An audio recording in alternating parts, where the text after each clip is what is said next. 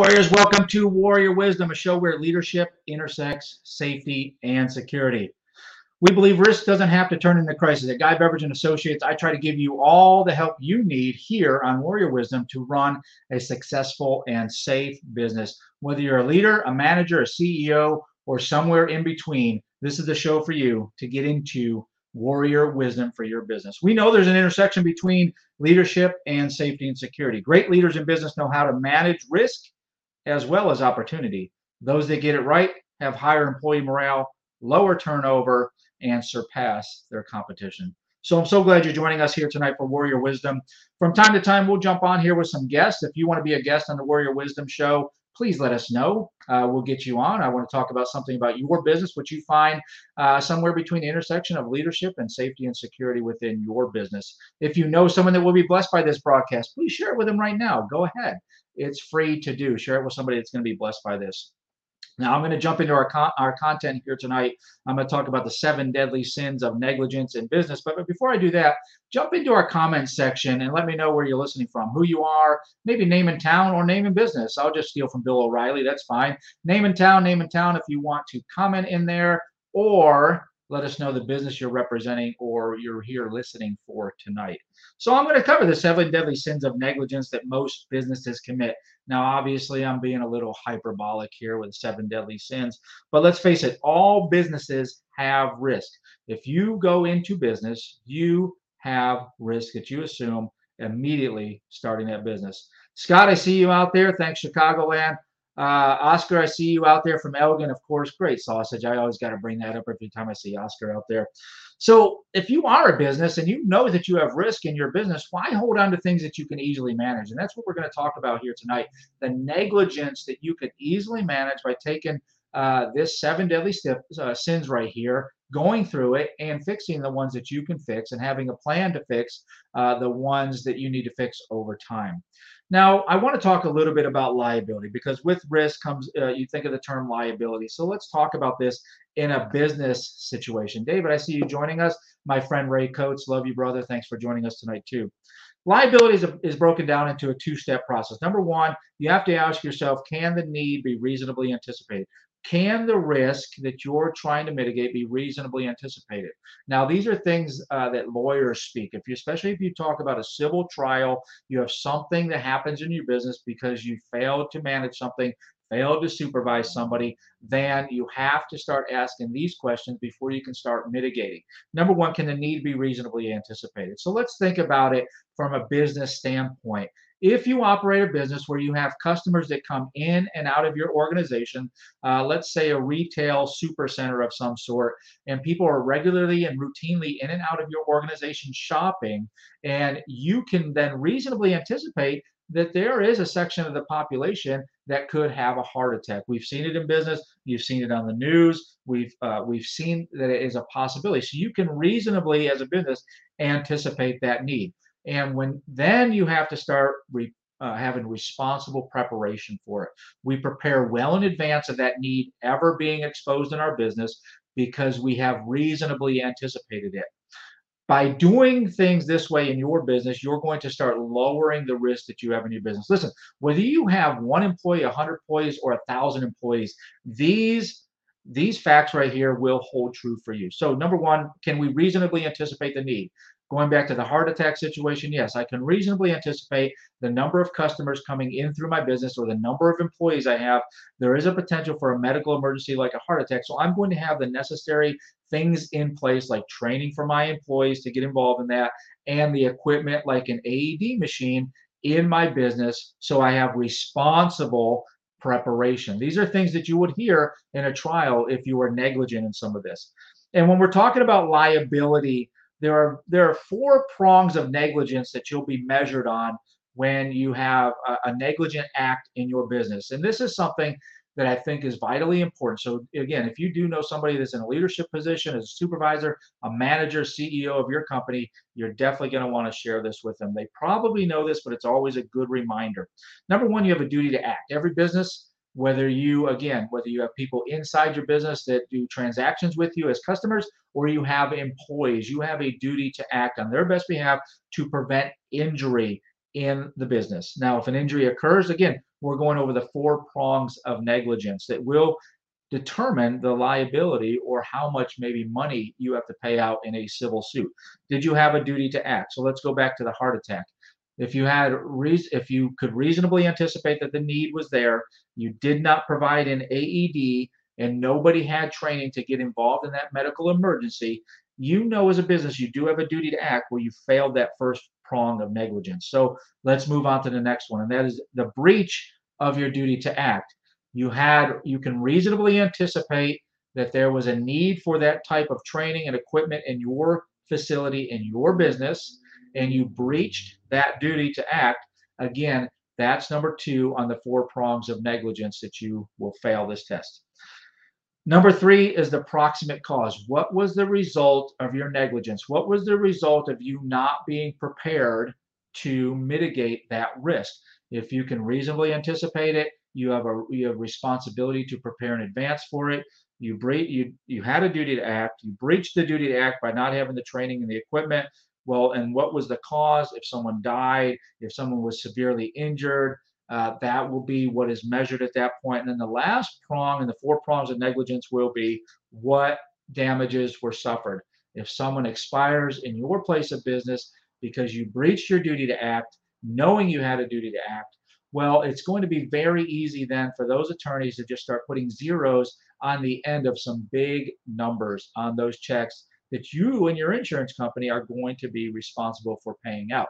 Now, I don't know about you, but in my business, I don't want to pay out things that I don't have to pay out, especially when I can easily mitigate some of these problems within my business. So we'll have those up on the screen. I saw those coming up already. I love my behind the scenes team. They're just so on top of things like this. So duty to act, number one, breach of duty to act, proximate cause, what was the result of your duty to act, and what were the negative results or what was the outcome. And then we start taking a measurement of how much you're going and your insurance company is going to be responsible for in that. So that's just covering a little bit of liability. Now, talking about the seven deadly sins of negligence that I see in just about every business, at least one, maybe two, sometimes more. As businesses, we should be serving our customers, but more important to that, behind the scenes, there's a lot of things we can mitigate that help protect us as we go about our day to day business. Number one in here, in the seven deadly sins, as I call them, is failure to train. This is when a business uh, has people that work for them directly or represent your organization and you don't give them any training. They have to be trained for the jobs that you expect them to perform. That training has to be adequate to the job you're asking them to perform. Uh, it has to be done correctly. Um, you can help. You can host this through a private organization. I recommend that. If you're a business, it should be no problem for you to call in a third party that is insured with quality, qualified people to come in and train your employee, employees in leadership, safety, and security where those things intersect. So after your basic and new hire onboarding training, whatever job you expect that employee to perform for you, they have to be trained adequately to the job performance that you expect of them. Training should be job relevant Instructions and instructors must be qualified. Records must be maintained for any audits. The curriculum that you train them in must be up to date and correct, and learning must be measured. Learning has to be measured because then we have we know if it was successful or unsuccessful, and then we can bring in some retraining. If the student performs inadequately, the supervisor or the leader or the manager of that uh, of that process must follow up with additional training or some documented corrective action. And that could include all the way up to uh, termination.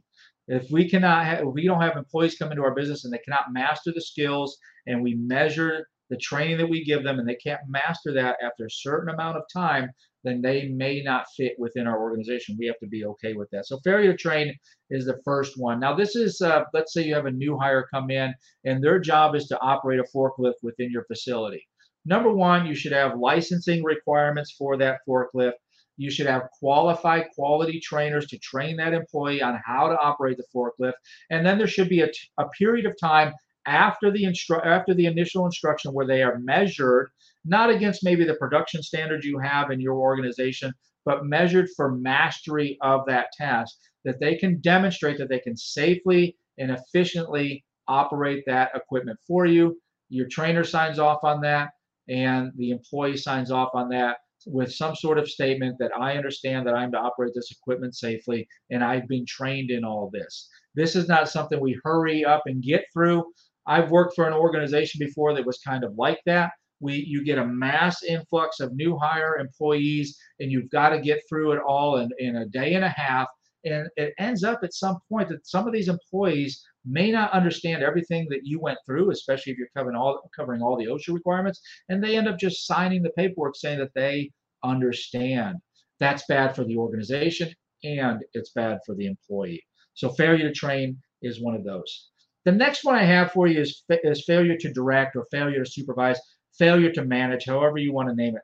Failure to adequately direct your personnel with clear guidance how to perform their duties through direct supervision or clear and concise plans, policies, and procedures. If you're a fan of our Protectors Toolkit side of the business, you've heard me say this a number of times.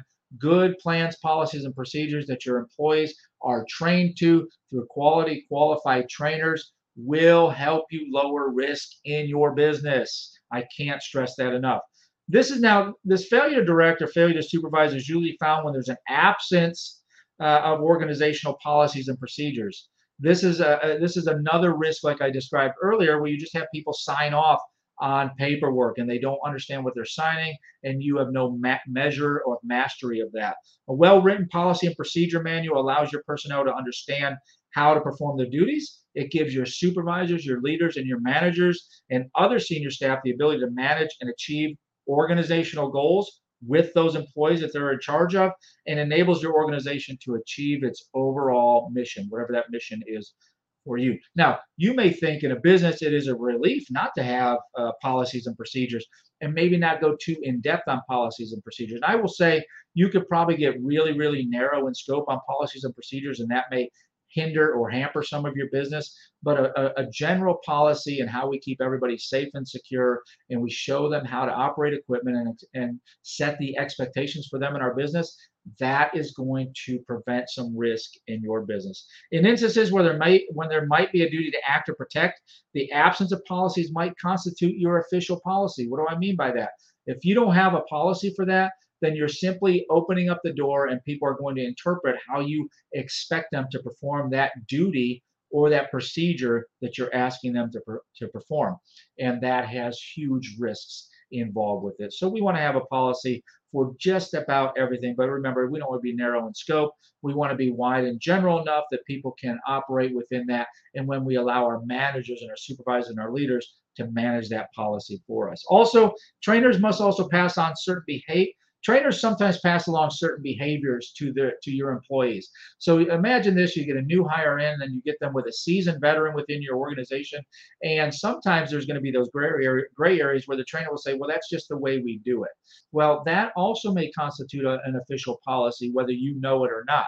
So we also have policies for our trainers, the people that are uh, require that we're requiring to lead people, to train people, to supervise people. We have policies for them as well. So it's not just that that's the way we've always done it, or do it this way until you can get by, any of that kind of stuff. We don't want to establish unofficial policies through that.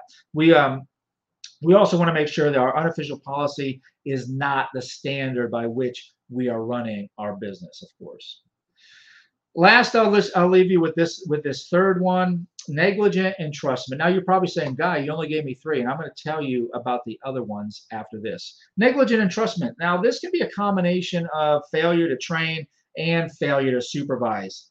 Um, when personnel operate any equipment necessary for their job duties, we are entrusting them um, and we're asking them to perform these tasks correctly within policies, mandates, and statutes, within our procedure manual, and if the operator doesn't know how to properly utilize the equipment, then the supervisor or organization can be deemed negligent. Especially in an injury situation, we should have policies for negligent or against negligent entrustment. We do not let people on our equipment or operate any machinery within our workplace. And yes, machinery includes a copy machine. Some of these copy machines are huge pulling one door open or one shelf open and makes that thing fall over and it hurts somebody. And we didn't train them on the proper use of that. Now you may say that's crazy, that's silly. Listen, get on Google, look at all the crazy lawsuits that businesses suffer every year because they did not train their employees. And employees sometimes will seize on that opportunity or that ability to stick it to you or get out of that job and get some money in their pocket. So protect against these things. Organizations have to establish a training program for new hires that's very, again, job specific to include training on common tools for the job. Now, once you start figuring this, this out and going through your process, I advise you to just develop a training program and a manual and a guide and a checklist that your trainers use to make sure every process in there is covered the same way every time with every employee. It doesn't matter if the employee was hired 90 days ago or nine days ago, they're going to have the same training checklist and it is going to be congruent for everybody in that process. Again, I said earlier, adequate mastery the skills and tools must be documented, typically through your uh, established testing by qualified trainers in your organization. Trainees should operate under the trainer or mentor until that adequate mastery is achieved and signed off by your trainer and the trainee. Any anything that they that that they you don't train them in can constitute what is called deliberate indifference meaning you really didn't care whether they mastered it or not. You just needed somebody to get to work and you didn't give them all the training. That's not a that's not a trap that you want to fall into within your business. So there you have it. There's three of the seven for you. Now like i said you're probably saying guy where are the other ones? How can i get these other ones these other four navigate over to guybeveridge.com, guybeveridge.com right now. Click on the front page and there will be a pop-up for you to get the other four the whole seven of the seven deadly sins of negligence that you can download right now over at guybeveridge.com and share it far and wide within your organization. Start working on the ones that you can work on right now, the low hanging fruit, as we say, and then work on the other ones that are bigger, like developing policies and procedures. And that's the time to partner up with us at guybeveridge.com. We will come in with you right there. Uh, stay a while, look around the site, see what we offer, get in touch with us so we can help you in your business navigate the intersection between leadership and safety and security so risk never turns into crisis in your business.